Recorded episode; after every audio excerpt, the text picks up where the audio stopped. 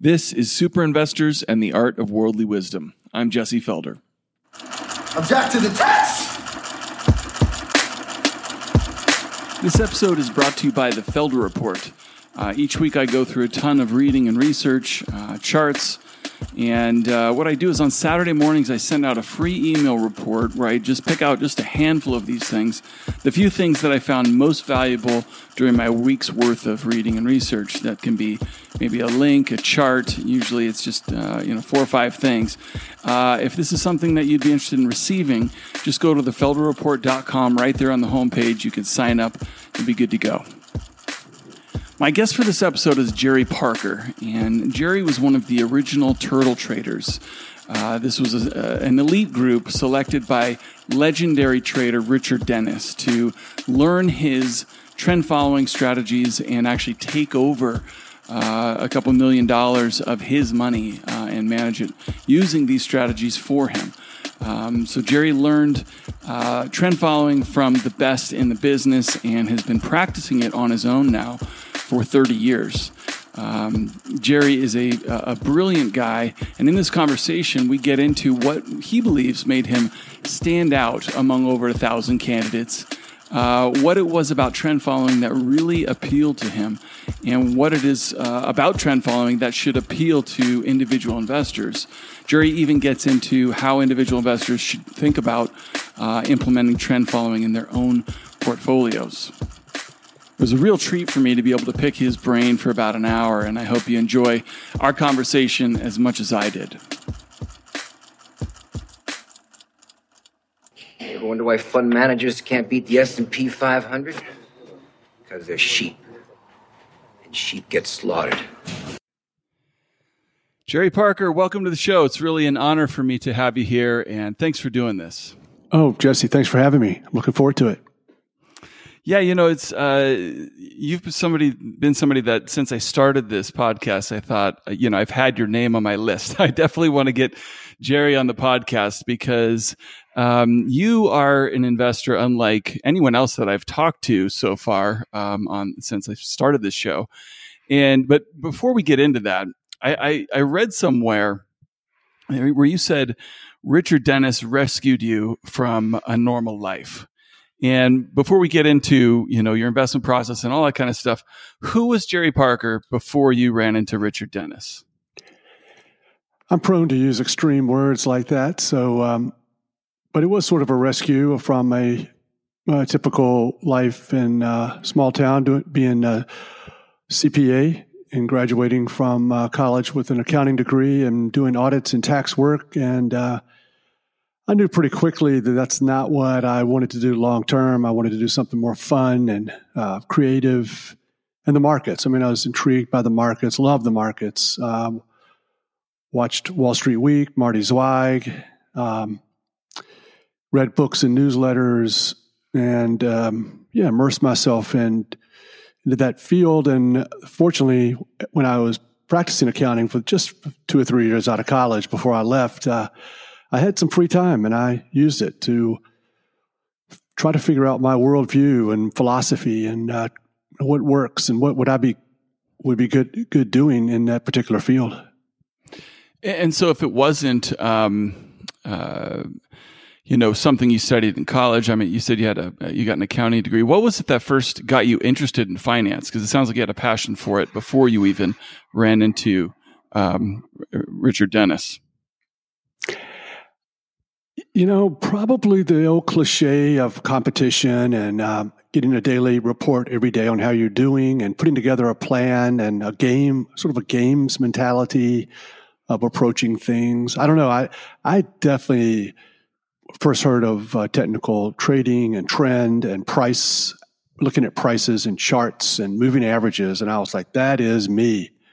And I never spent one second, uh, thinking that oh value and I mean even though ironically I was looking at balance sheets and income statements uh, from an account as an accountant I was not interested in that at all and thought uh, you know the lack of uh, a subject subjectivity. I thought that was really good. You know these are objective rules um, that we're going to be using. We can test them. We can look at them uh, and uh, you know there's and so I thought that was just that really suited my character. Yeah Well, that's it. Seems like that's something critical to discover. I, you know, it's one thing I, th- I, you know, I hear from a lot of people trying to copy other people's investment, uh, you know, styles and things. And I, I think you make a great point in that it's it's really critical to find something that suits you and that really speaks to you and some part of your personality and your values.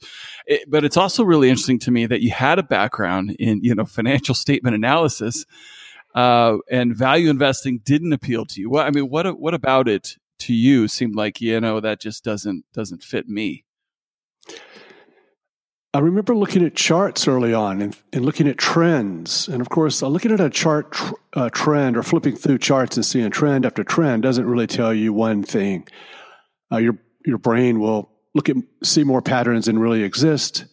And the computer, as it goes back and does a back test and looks at uh, rules, applies these rules to actual price data, is very brutal and it comes back with an answer that's not quite what you were hoping for most of the time. So, uh, but I think just that allure. I'm not. I can't really remember, um, but I remember getting an interview at uh, work for Richard Dennis, where I got my big break, and I had studied trend and charts and thought that was just the greatest thing. And I, and I also thought, well, this is going to be a great opportunity. I hope it's trend following. yeah. So I wouldn't leave out the possibility of going to um, Omaha and answering an ad and hoping it was trend following, but it did not turn out to be that and had been Warren Buffett or someone equally as talented or, or talented as uh, to, in value investing, and I would have possibly changed right then and there and said, "Oh my gosh, what a genius person! What an amazing opportunity! I'm not going to blow this." Uh, so it was kind of interesting and lucky that it all worked out the way I was hoping it would. Well, that's yeah, that's right. Let's take a step back and and so you were actually looking for a career change. Is that is is that is that how you came across the? Uh, you saw Richard Dennis put an ad in the Wall Street Journal uh, for you know, like a, uh, a trader training program. Is that right? That's right. Uh, Wall Street Journal, New York Times.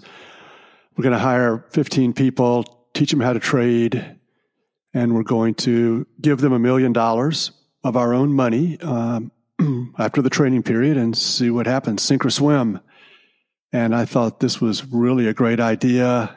I was definitely looking to move on and, and had been rejected from a more a traditional broker jobs or trading, you know, trading assistant type jobs in my hometown of Richmond, Virginia. And so then I was very disappointed and that I didn't get those jobs. And then all of a sudden, the fall of 83, I got the greatest job in the world.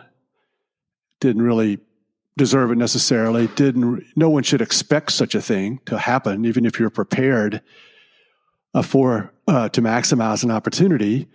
It's, uh, you know, that's all you can do. Be prepared to maximize your opportunity if it happens, uh, but it's unlikely that's going to happen. The one of the chapters in uh, uh, Taleb's book, um, I believe, uh, Black Swan is one of the uh, paragraphs, and it is um, put yourself in a high, in a likely situation to have someone change your world. Go to cocktail parties in New York City and talk to people and oh, what great advice! You know, read the want ads of the Wall Street Journal. Who even reads those want ads? Uh, well, I happened to that particular day, thankfully. Yeah, and and what do you think? Um, what you know, for the first thing I think of is you know, thank goodness that you you didn't uh, get accepted in any of those earlier jobs. It's funny how things work out that way sometimes.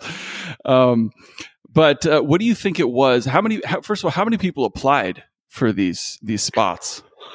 According to uh, the Richard Dennis, it was uh, 1,000 people Whoa. each in 1983, and they did it again in 1984. So I was a part of the 1983 group of uh, 12 people. And then in 1984, they hired eight people.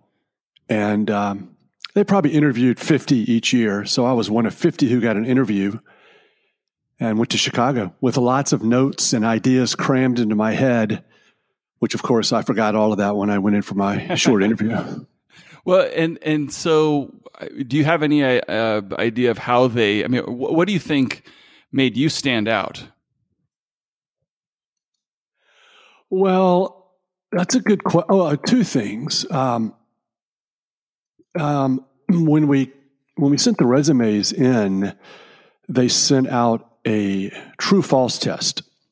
So it was 100 true false questions. Um, and I think they wanted to hire people who did, did well on this test and people who did poorly. You know, they didn't really care. They just wanted to see with hire different types of people.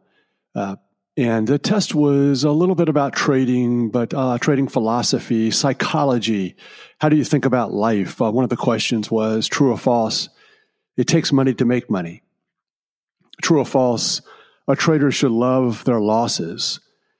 And um, so they were looking for people who maybe were different. And uh, so I did really well on the test. They told me that I had the highest score out of a thousand people.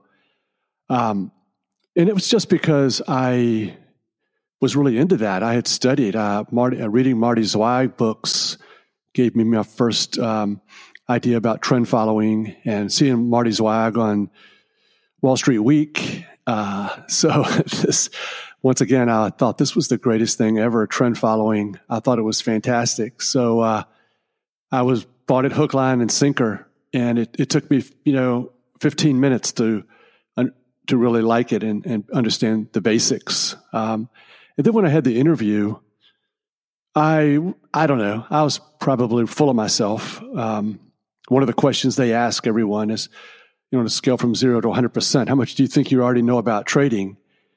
And I said, well, probably 90%, right? Which is sort of laughable and dumb. and uh, I think one person did more, like 99%. And Liz Cheval, the only woman uh, they hired, she said, you know, close to zero.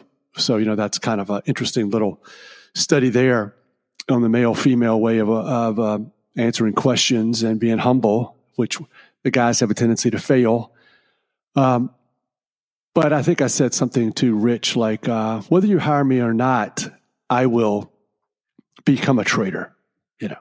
So what does that mean? More bragging and overly aggressiveness. Uh, but I think he was kind of impressed by that. And I've thought about that statement, which sort of begs the question, uh, what kind of trader would you have been? Which really uh, could be a sad story because the, the, type of knowledge that we were given and uh, the tutoring and the environment that we were put in uh, was just un, you know, unparalleled. And uh, reading books or being told rules or figuring out rules on your own is really not the same as experiencing those four years uh, with those genius people and uh, having capital allocated to me. And if we lost money, uh, you know, we were following the rules. If we were following the rules, there was no problem. And that's sort of a pretend environment when you get out into the real world with clients who don't really care, bottom line, if you're following your rules or not, as long as you make me money. So the first four years really laid the groundwork for all of us to um, have a different experience that was going to be very beneficial for the future when the going gets tough, you can always uh, think back on that uh, mentoring and uh, the support that we got. We literally lost a ton of money in the first six months, and their response was to give us more. You're following the rules. You're doing what we told you to do. Uh, full speed ahead. Here's more money, and of course, then that uh, rest of 1984 was very, very positive returns. Yeah, well, let's let's um, back up a second. I mean, this sounds like you know an amazing program, and I, I haven't heard of anything you know even similar. Um, but uh, so so Richard Dennis was very successful, you know, commodity trader, Chicago, and was he looking to replace himself? Well, I mean, what was the what was the the the uh, I guess the intended outcome here before the you know before you even started trading and stuff? What was what was he was he looking for? Uh, that's a good question. Uh, uh, that uh, that question and others like why did they do this program? People have debated back and forth. I'm pretty sure it had nothing to do with a bet or, or trading places or a bet saying one person says I think we can teach trading, the other person says I'm not so sure.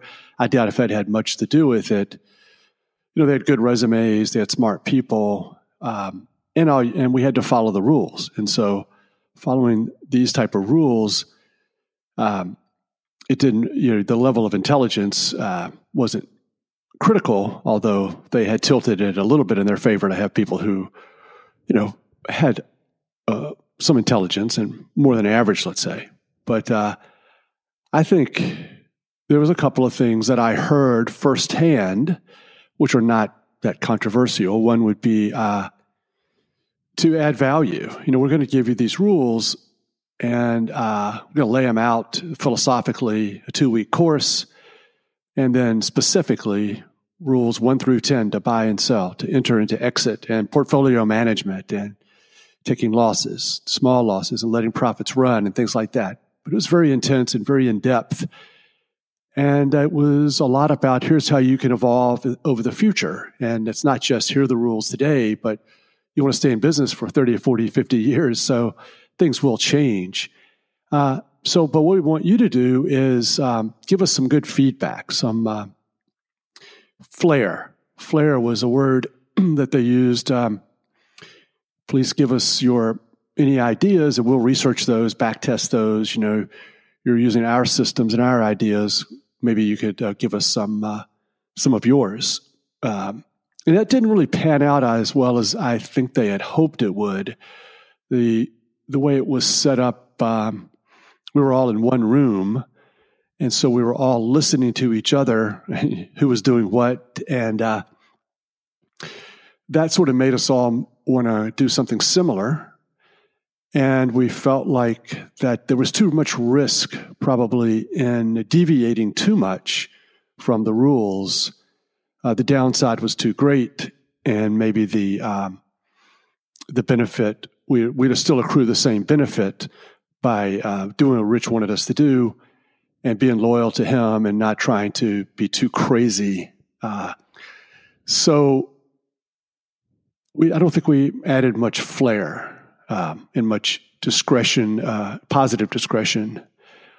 And then I think uh, we felt very beholden to trading the way we were taught and and uh, not blowing up what a, a great opportunity.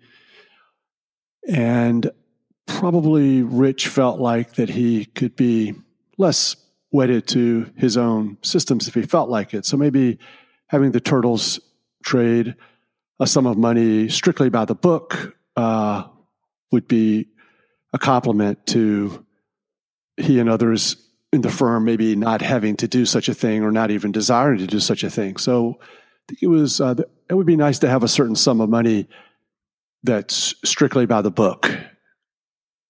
Gotcha. And and the name the turtles was that something they called you? Where'd that name come from? Well, you know, early on, you're um, twelve people in a room, and uh, you're trying to come up with a nickname for yourself. you're feeling pretty good about yourself. Uh, this elite group uh, that sometimes didn't look that elite. Uh, so yeah. we came up with a lot of names: uh, the twelve disciples, uh, the apostles. Uh, and then evidently nothing stuck. So evidently Rich was traveling, and wherever he was, he saw a turtle farm where they farmed turtles or raised turtles. And one of his buddies said, "Hey, that's kind of like you raising traders back in Chicago. And so that's kind of the turtles. All of a sudden, one day, you know, we'd get a, we were placing orders over the telephone to the floor. Uh, and one day somebody must have said, uh, Hey, you guys are called turtles now. And we're like, okay, fine. it's not not quite as cool as the apostles or anything, but it does make sense. Um, and so you said that you said the strategies that he had or, or, the rules that he gave you guys were pretty complicated. But um, this was really was this your first experience with like trading on a trend following uh, program? It was definitely my first experience trading trading, um, but not thinking about trend. I um, read some books as well, and I was pretty open minded as a young person. And I remember before I got the job reading a book about futures. And I was like, hmm, I don't really understand what this is about, but futures, this opens up an avenue to currencies and commodities. That's got to be pretty, pretty decent. I mean, it's more diversification. I instinctively thought that's got to be good. Diversification is probably a good idea. Uh, shorts as well. Oh, definitely shorts. I could definitely see how profiting from things that go down in price, uh, from a pure profit point of view, would be desirable and uh, probably pretty good idea for diversification as well. So I talked to so many people over the years and try to convince people to invest, you know, with our firm and here's what we do and here's how we do it. That you know, usually you walk away and you're just like not going to get money from these people and you are usually going to sort of say to yourself, I just don't understand why I can't explain this better. Why can't they just understand, you know, what we're doing? It seems so obvious to me. And, um, and I think it is to some people, they sort of get it and like it initially, just like me. And I thought this was the greatest thing ever. No one has taught, told me really anything, uh, you know, unique about it or give me any tremendous insights about it.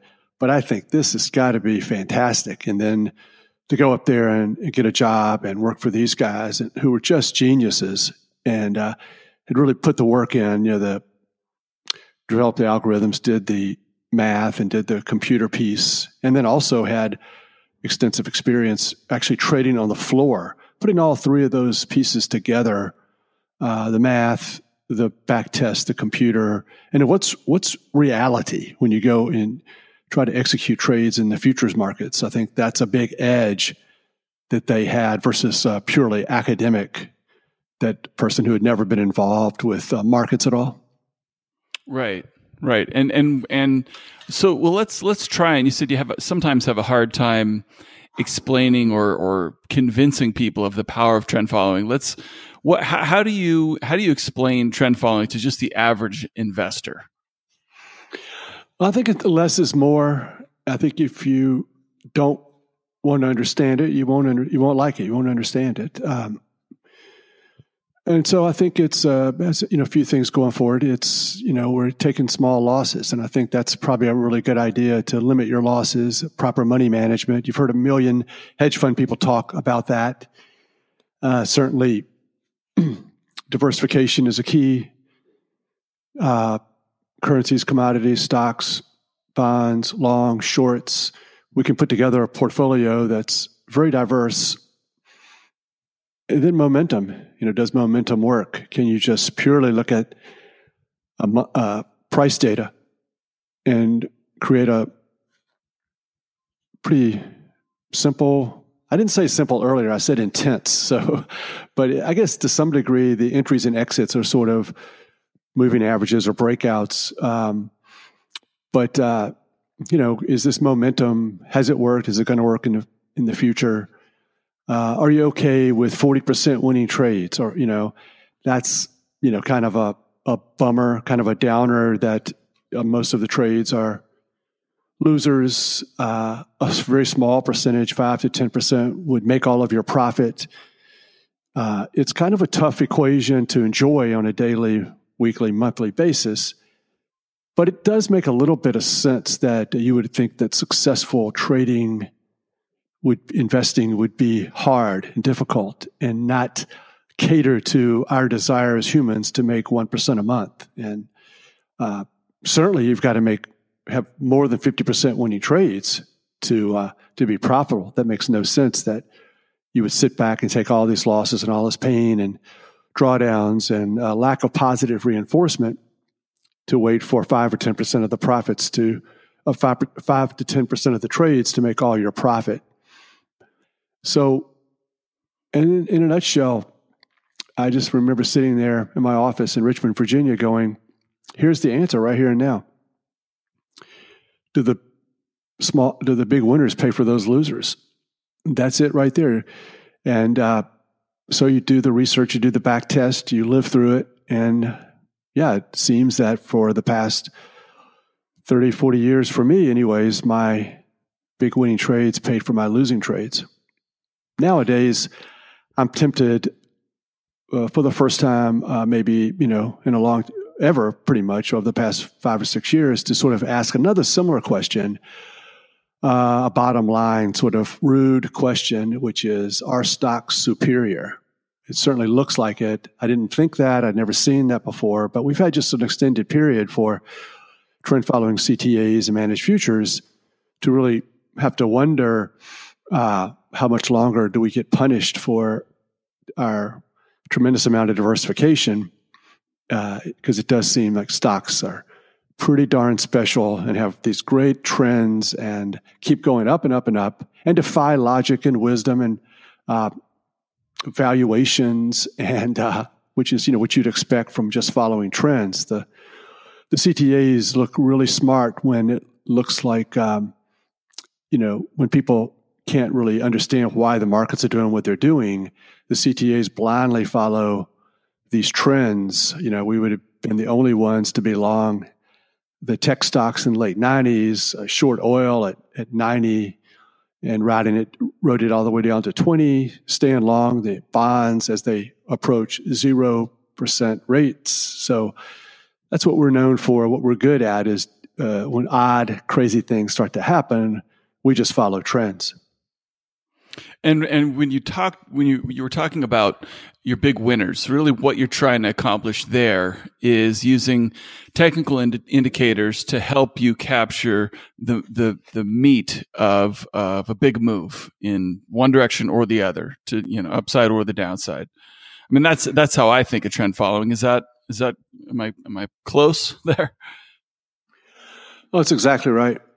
And not uh, another good thing about it is it uh, doesn't make sense from, I'd say, from a mathematical point of view or from a performance point of view, theoretically or uh, actually, to limit uh, the or to have a cap on what you think uh, the market's going to do. So, uh, just if the market breaks below your moving average exit, uh, then you get out. But do your best to ignore the fundamentals or even more so the headlines, uh, the headlines that purport to be fundamentally driven. Uh, try to not pay attention to those. And if you get nervous, uh, hang in there and don't exit prematurely. In fact, uh, part of our training, which I think has sort of been lost over the years for most uh, CTAs, was a heavy dose of contrary opinion. And um, one of the ways that we used to utilize what we call contrary opinion would be something like uh, if you were in a situation where the market, uh, the, the mood of the market, let's say the stock market was particularly bullish, like now, and uh, the market was bullish, and uh, the uh, trend was strong, uptrend, like now, and then if uh, you get into a taxi and people say, um, how about those stocks? You know, then you're like, oh my gosh. And uh, the lowest form of the headline. So the New York Times would not be as good as like your local paper. Even that local paper was talking about stocks and how wonderful they were. And then if you had a uh, fun, uh, a report come out, GDP or employment or something that should send the stock market higher, and it actually the market started going lower, that would be a good time to sort of maybe exercise some discretion uh, part a little bit from your strict rules and have some fun by uh, when the fundamentals and the sort of technicals disagree, then that's you want to kind of do whatever the market is doing. So um, we never wanted the fundamentals and the technicals to agree. We always wanted them to disagree, and we would uh, feel more confident to follow the trend. Yeah, I mean, it's it kind of like that uh, old Wall Street adage of you know the market climbs a wall of worry. Um, you know, yeah, you don't want everything to to agree because then it's tough to uh, you know. Howard Marks says you have to have a non-consensus view to make money in the markets. If you agree with what it's uh, you know what the market says, it's already priced in, and there's there's little opportunity to make money. But you mentioned it's you know it seems like uh, stocks are. Um, uh, well, uh, T- t- tell me again what, what, were you what were you saying about stocks there? Because I think you said something like you know uh, about stocks being uh, better for trend following, or were you saying just kind of a buy and hold approach uh, is is better than trend following?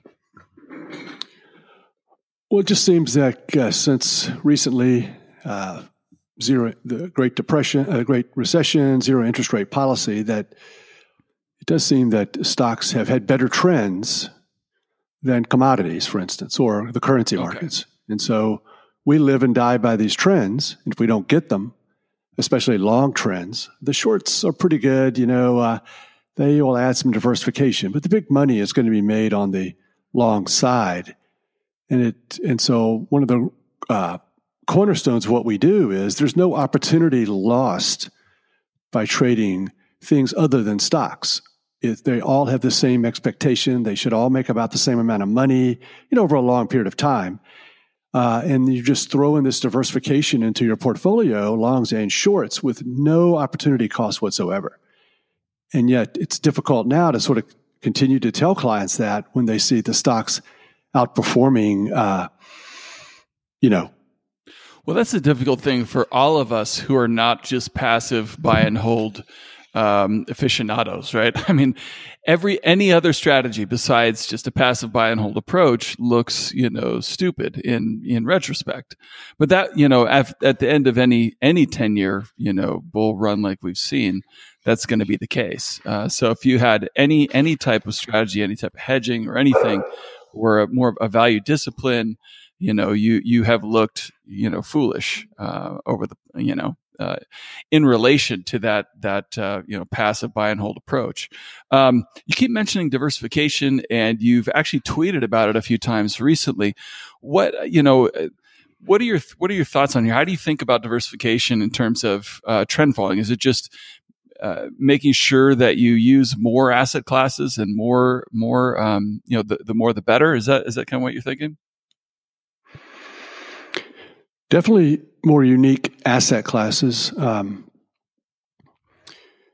the the better, you know. Once again, it's back to what I was saying earlier. The the approach needs desperately needs lots of diversification. It's the winning trades. You know, are we have sixty percent losing trades. We're taking these small losses all the time. We're waiting for outliers, which kind of c- can come and quickly, and then uh, we won't see them for a while. So, trade the fewer markets and the fewer unique, un, the the less unique group of markets that we trade, we can really have some poor performance. But if we're spreading that risk and this particular methodology that has those characteristics uh, across lots of different markets, lots of different stocks and uh, currencies and uh, grains and metals, energy, uh, other cotton, coffee, cocoa, sugar, uh, and interest rates all around the world, then we may have more of a shot uh, at having kind of a reasonable looking equity curve that doesn't have too many ups and downs. We're sort of hostage to uh, not only trading things that are not stocks, but needing to trade lots of different instruments to uh, cushion and shock absorb a, a strategy that has uh, you know these negative characteristics of 60% losing trades and once in a blue moon a really good uh, performance period. Well and in terms of diversification too and how it applies to individual investors i've heard some talk about trend following as an asset class unto itself. Um, that you know we talk about owning stocks and bonds for the long term even if we are you know passive investors. And maybe throwing in some real assets in there too. But do you think of trend following as a separate asset class in that way? Not really. Uh, I mean, I'm a extreme extremist, you know, on this subject, die hard. Uh, so beware of you know listening to my opinions. But no, I mean, I see it as a um, systematic rules. You know, the S and P 500 has its rules and they're applied, and um, stocks that go up kind of start taking on kind of bigger influence in the index, and stocks that go down get smaller as a part of the index. So it's a little trend there, maybe, but. Uh, now, I see the trend piece as something that can be applied and should be and needs to be applied to uh, all the assets in a portfolio. Um, one of the things that many people have seen about uh, trend following is that it rehabilitates an asset and, and allows it to, to be put into the portfolio and be profitable even when on a buy and hold basis, it would not be very profitable. So I'm not sure if cotton or uh, the Swiss franc or the soybeans uh, would be good additions to the portfolio, i.e., make money and offer uh, diversification. Uh, but if I trend follow them, they magically do. So I'm kind of, uh, you know, kind of don't look forward to reading articles over and over again about, well, what happens? Uh, how's gold? Uh, you know, should I include gold or real estate in my portfolio? And of course, they'll run the research and the back test, and it doesn't look that great. Or, but I'm like, well, I can put that in your portfolio as long as I uh, trend follow it, and it becomes magically a, a great addition to the portfolio. So I think so. You know, with stocks, you know, uh, if I if I could uh, trend follow the stocks of a portfolio, you know, the return would be about the same, and the max drawdown and risk would be materially less. Yeah, this is a a great point, and it's uh, something that you know I I discovered trend following a few years ago, and just trend analysis, and and it kind of adding that to my uh, value based discipline has been a huge benefit to me. It's one of the reasons why I wanted to talk to you because I, you know, and I teach a, a value investing course here in town through the community college, and um, I also teach a part of that uh, just a basic trend following approach because a lot of people take the class and say, Hey, I don't want to do all this analysis. I say, okay, well, if you don't want to do all this analysis, but you want to own stocks, make sure you don't own things that are in a downtrend and and uh, you know as long as they're in an uptrend you might not even need to do all the analysis that i'm teaching you to do so i think that's something you know and when you were talking about individual stocks and applying trend following you know there's so many obvious cases where you could look at almost any popular stock and just uh, apply a simple trend following approach whether it's you know when the price is above the 200 day or 50s above the 200 day, you own it and and uh, avoid it uh, otherwise. Um, it just makes such you know perfect sense. Uh, the thing when I when I show people this, they go, "It can't be that easy. It can't be that simple." I mean, I think applying um, a trend. Uh, I was talking to someone the other day, and I was thinking, I think that's a good idea. Um, use your value approach. Um, try if you can. Not an expert, but it might help to you know put in a max loss. Uh, take a small loss. Have a have a stop stop out point where you just you know you don't you're interested in keeping your capital and you have, may have to buy it again and uh, that's fine and maybe time that entry to not trying to buy the very low but let's uh, makes the 50 day high or the 100 day high or the 50 goes over the 200 yeah, you have got your analysis done. It's a value stock, but do you have to buy the low? Because uh, you probably bought it five or 10 times before then and it keeps going down. So obviously, you know, uh, no, nothing like that. It's going to be perfect for timing. So I think combining some of these ideas is a pretty, is pretty interesting and a, probably a good idea. Now, I think putting together a portfolio of different markets and or lots of stocks and uh, determining how you're going to do the money management and the kind of uh, risk parity sizing, it can get sort of complicated to where you could sit back and say, wow, the easiest part of this is my entry exit. That's like a third of what I have to get right. And I'm like, yeah, that's right. The entry exit, um, one of the good things about my experience has been we can look at a different entries and exits and a handful or you know in a certain range of parameters and they all basically make the same amount of money. So you can't really go wrong, can't really go right. They don't make the same amount of money on a monthly basis, but over a 20 year period, you know, that's nice. It's, uh, you'd, you would hope that would be the case. Uh, but maybe not if you're trying to charge two and 20. But it's a complex project process to put together the whole portfolio, to choose your leverage and size the positions and, uh, you know, stay out of trouble and not not uh, get get it mostly right. But um, I'm all, I'm a I've been on a lot of podcasts, and I have, have really strong opinions on how to do it right and some of the things that are not right. Uh, and then I look at my relative performance, and it seems like I'm highly correlated with everyone else. So I think, uh, I guess some of these things that I can get really excited about don't matter quite as much as trade these markets, go long, go short, and go with the trend. And don't talk yourself out of doing a trade because the most important thing is not missing a trade. Uh, 10% of the trade is going to make all the money. You've got to take those trades, dude, and not let the losses and the drawdowns get to you.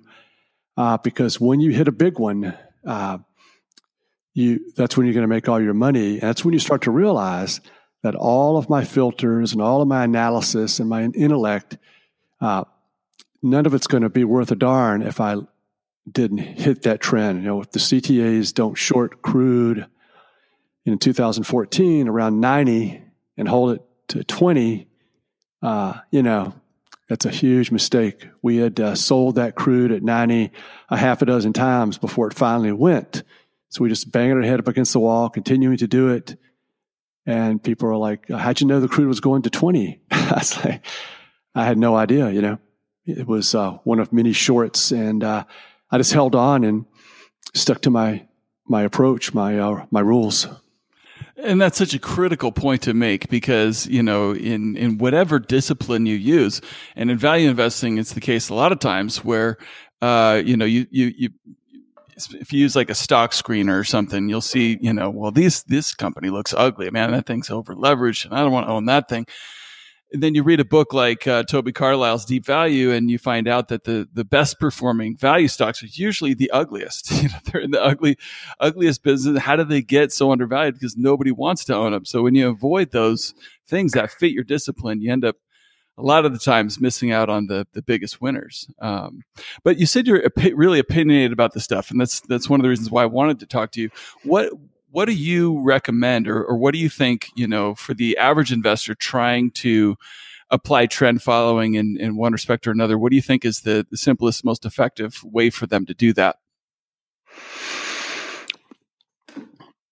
Mm, I would say, obviously, uh, build a diverse portfolio and of stocks, um, interest rates, commodity ETFs, let's say, maybe gold and silver and crude. And uh, I think that uh, maybe, you know, looking into these ETFs as, as relates to their liquidity, stick with the liquid markets and their cost. That's always a concern. But tr- I would say, and this is a radical statement, and I know you can, you can have a hundred follow up questions on this, but not you, but other people. But no, it's just the way I'm saying it. It's going to be kind of a goofy thing to say, and never anyone else advocate this except my my friends and people who trade. But um, you know, choose your portfolio without regard to how the the markets have performed in the past. Yeah, strictly diversification. So if you choose a stock, a liquid stock, a real estate, or utility or, you know, uh, a few stocks from each industry, let's say, that's right, just choose them from each industry. And without regard to how well they performed, it's only how well do they decrease my risk. And I would do that with your commodities and your interest rates. And if you could throw some currencies in there as well, just do what I do, but you know, do it in your IB account or you know your um, your your typical securities account, probably don't want to venture into crazy futures markets without a lot of experience. But that's what I would say is that people's bottom line need to be I have this in my portfolio because of the diversification. Because number one is we've already stipulated we can't predict what the markets are going to do. Uh, it looks like we could. I mean, because we all should have known, we've all told ourselves we should have bought Apple and Amazon. But I think that's a trick that um, our mind plays on us now, if they happen to end up in your portfolio, which maybe they would because they're liquid and they're different, uh, great, because your bottom line was diversification, not trying to guess what's going to happen in the future. Uh, so that's how I do it, and I, and I've always have done it. And yes, I have a fixed universe of equities that I don't change, and I created that universe um, to go in with my commodities and currencies and interest rates.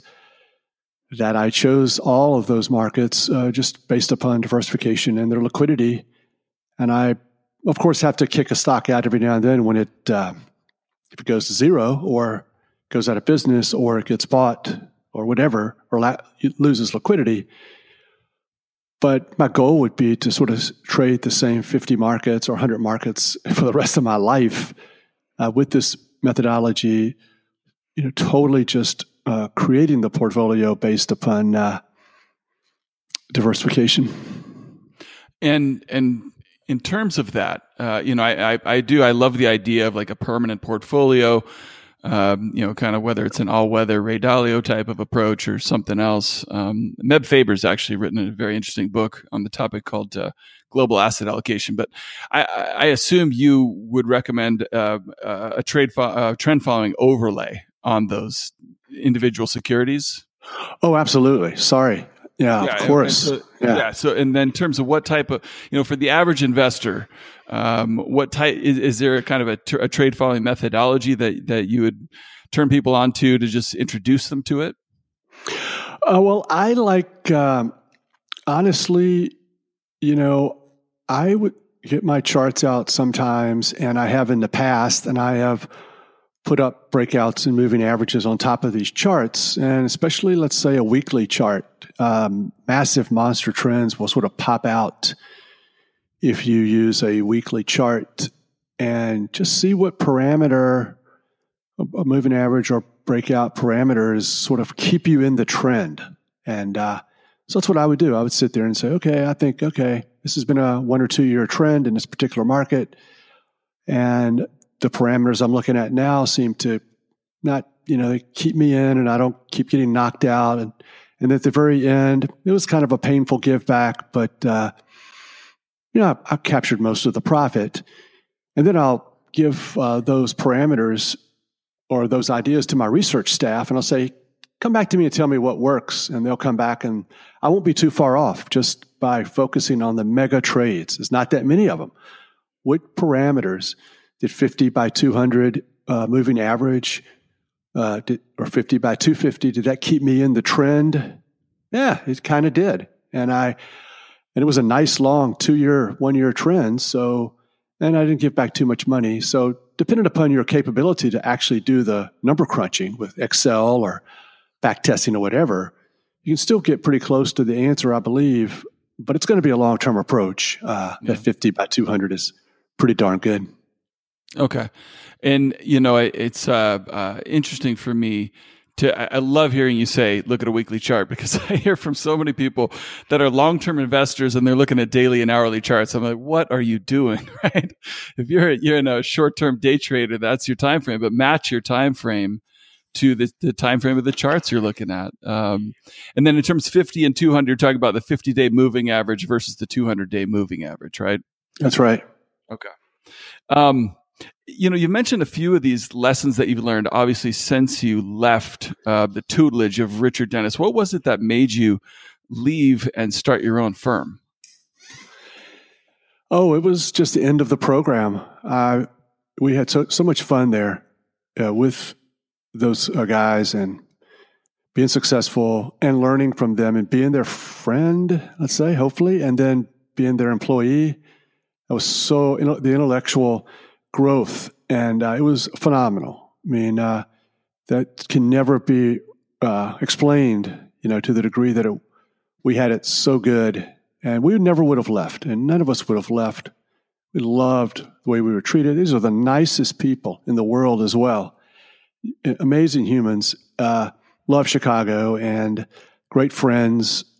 And uh, so managing a couple million, uh, didn't, we didn't know any better. We didn't know that uh, there was a big world out there, and we are going to get out there and start managing hundreds of millions of dollars and um, charging two and twenty used to. So uh, we had no clue, but we would have actually stayed if they hadn't have sort of gotten tired of, you know, all the hassle and and uh, it was a nice run of four years, and we all we probably averaged 150 percent a year, uh, and then then it sort of ended and we had track records. We kind of knew to go out there and tone it down, and you know, make, trying to make 150 percent a year was not going to work for to having investors, and 50% drawdowns were not a good idea. So it took us a while, but um, we had to get out on our own, and we had a good track record, which we, we could show people. And people are greedy. They thought that, oh, God, you guys are printing money.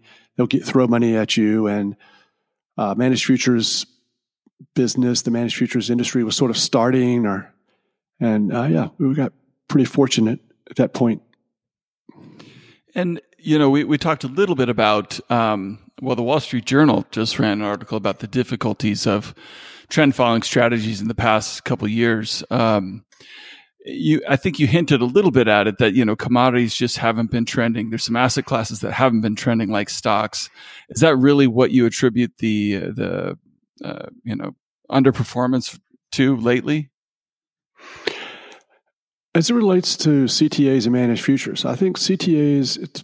I don't want to be too picky or defensive, uh, but I think CTAs and managed futures.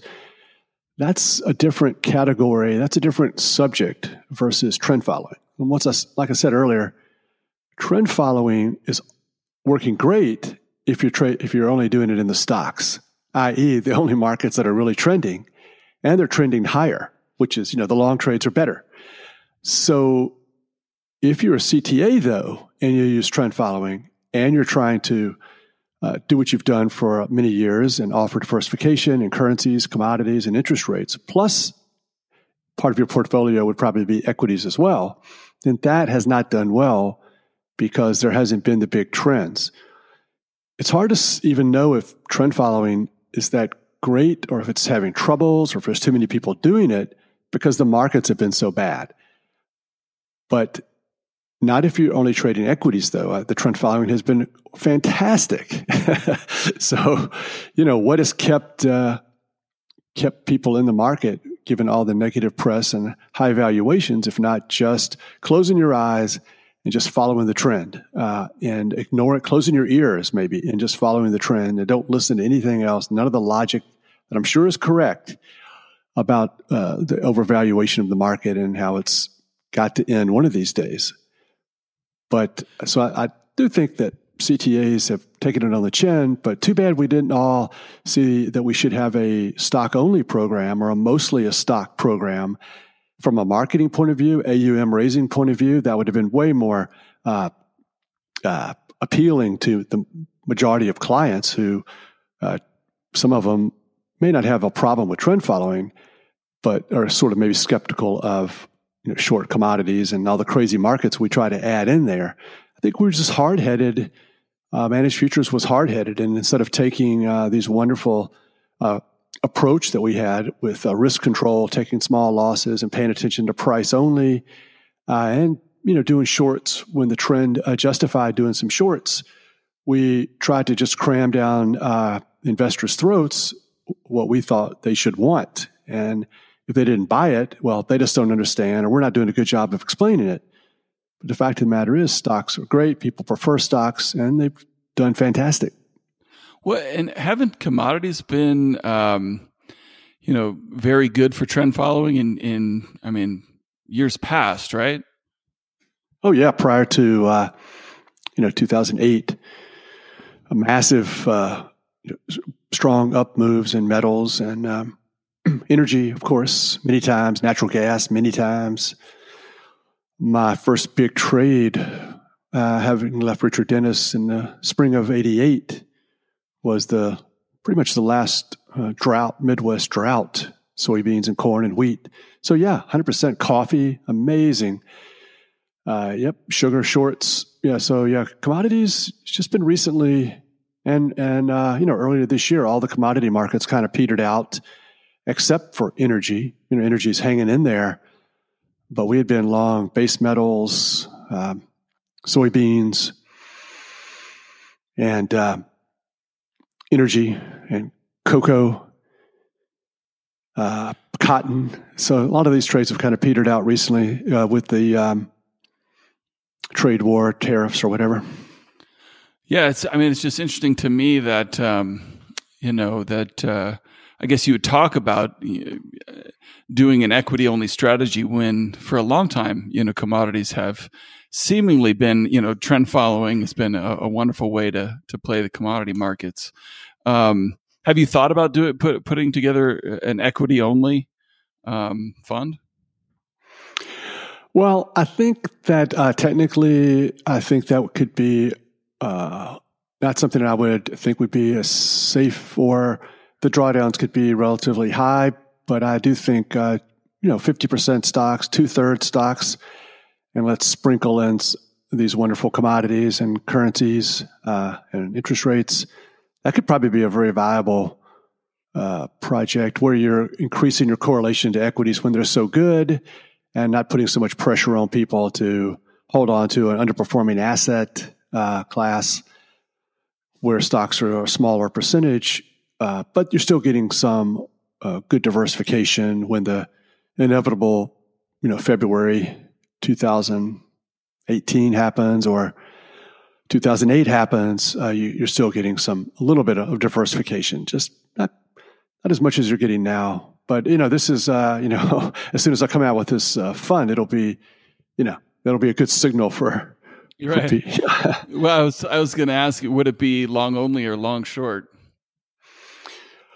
Oh gosh, you know, I mean, a long short equity only trend following fund sounds pretty interesting. I mean, you know, uh, who is it? Um, I'm spacing on his name, but famous value investor who you know created a long short, and it's purely quantitative, you know, mutual fund, and uh, you know that that seems like if you did it instead of a quantitative, you know, based on fundamentals, you do you know quantitative trend following approach that's long short equity only would be pretty interesting. I agree. Yeah, it's just a question of uh, finding some shorts sometimes. I right. think now there's a lot of shorts out there. I I did a scan of uh, the 80, 100 most liquid markets, stock market, stocks out there. And I went through the charts and I think 40 of them were in uptrends. So uh, this was of a few weeks ago. Maybe it's oh, changed, wow. but I don't think that the market is as crazy long as I'd say something like uh, 2013. I know in 2013, of the stocks that we traded, we had a super year. We made 20%, and over 100% of that came from equities. And, uh, and I, I bet you are invested, we were invested in over 95% of the stocks that we trade. And now we're probably invested in half or a third. So, uh, it's some markets, some, you know, the big stocks are moving, but, uh, it doesn't seem out of control now. Yeah. Yeah. Well, it's, definitely a different breadth environment um, than it was back then, or even it was at the end of last year. Um, I'm gonna totally change gears here for a second. You have kids, right? I do. And and I think I read somewhere you home you homeschool your kids. Is that is that true? We did back in the day. Okay. Those kids are now in uh, 29, 31, 32. Okay. My, mine are just on the verge of uh, heading out on their own, and, and we did homeschool for a few years. But it's also interesting to me because I just interviewed you know, Ben Hunt on the podcast. He's a you know brilliant guy like yourself, and he homeschools also. And I'm thinking, what is it with all these guys homeschooling? Uh, what was it for you guys that that that uh, really appealed to you about it? Well, I think it was something to do, and we had a good community who was encouraging in that regard. Um, I think uh, so. Our kids spent not, uh, eight years uh, and in homeschool, and I think they enjoyed it. And uh, I think the, then in ninth grade they did go to regular high school, uh, the uh, a local prep school in Virginia, Richmond, Virginia, and so they think the, one of the lessons was it's that uh, it's it was sort of difficult without the rigorous competition, you know, uh, and just sort of doing it with your mom and dad. I think the you know my daughter probably had a boyfriend after one or two weeks in regular school, but getting kind of used to you know a high level uh, competitive environment that's you know exists in some of these uh, prep schools and you know different public schools around the country it was something she wasn't used to. So uh, the social aspect you know people are always wondering well how about the social aspect? I think some kids can adapt to that a lot quicker than they can get used to uh, you know when mom and dad grades a paper not quite the same as uh, right. a teacher Yeah. Well, there's something, you know, it's it's definitely a contrarian decision to, you know, homeschool your kids. And you said you had a, a welcoming environment, uh, community in which to do that, and it's not always the case. It also seems to me that it, you know, it, it promotes independent thinking, right? Um, it's kind of where it comes from. Uh, do you think there's any anything you know in terms of that decision to homeschool or anything that that applies to your investment uh, you know views or anything like that? I think uh, to some degree, I, I, like what you just said, and I, I, think that sometimes if the child is very talented and very um, open minded and not going to be too dependent on, uh, be devastated by the opinion of their peers, then that would be a good thing for them to be able to explore uh, the world. Uh, and they got a great parent, let's say, who's really smart and really maybe was similar. And so, yeah, I think getting out there and exploring the world in an unconventional way um, could really be fun. And you and you would actually get an education that was as good or better and different uh, and I think similarly in trading, at least the way we do it, uh, which I have uh, mentioned as many of the aspects of it as I possibly could today. So you're not missing anything when I say this, and that is that uh, you really need to be independent. You really must be someone who doesn't crave positive feedback. You're happy if everyone disagrees with your positions. In fact, you're a little nervous if they don't. Um, you need to have that sort of mentality. Uh, you need to be afraid or a little disappointed if uh, everyone is extolling the virtues of trend following. I mean, I don't really like the fact that uh, that we're not we're in drawdowns frequently, or we're not doing as well as the stock market. But you know, the answer to the question, the true false question I mentioned earlier in the show, is uh, true. A trader should love their losses. It's part of the process. And I love my process. I love my systems. I love my rules. I think everything about them is wonderful. Hell, I put them together. It's 35 years worth of thinking and understanding and researching and testing. And whatever characteristics they may have, it's like with a child, uh, you love them. You know, you love those characteristics. If one of the characteristics is frequent drawdowns, embrace it. It just means that you're doing the right thing, you're following the rules, you're not overriding your process to prevent those losses from coming. They've, you've got to have the good with the bad, uh, the bad with the good. So, yeah, I think just having a sort of a contrary opinion through and through and being strong I think, uh, yeah, that a child like that would probably do well with homeschool and with trading. Oh man, I love that. I think everybody needs to rewind and listen to that that section over again. Uh, Jerry, we're just about out of time. For people who want to keep up with you and your ideas, where can they where can they uh, get in touch with that kind of stuff? Uh, most uh, most of my crazy ideas, I'm uh, feverishly t- retweeting them, tweeting them on uh, Twitter at RJ Parker Jr. 09. And then uh, for the Chesapeake stuff, chesapeakecapital.com and podcast. I'm doing uh, more podcasts than ever before. Well, I appreciate you doing this podcast. This has been a blast. I'm really grateful to you for sharing all your wisdom with us, and uh, I, would love to have you on again sometime in the in the near future. Well, thank you. You're a perfect host. I enjoy I enjoyed it, and I uh, really appreciate it.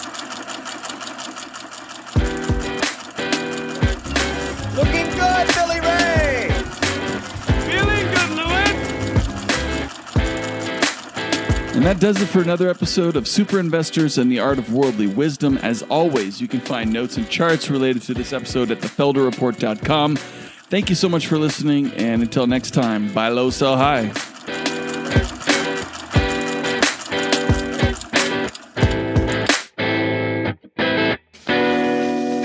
Man looks in the abyss. There's nothing staring back at him. At that moment, man finds his character. And that is what keeps him out of the abyss.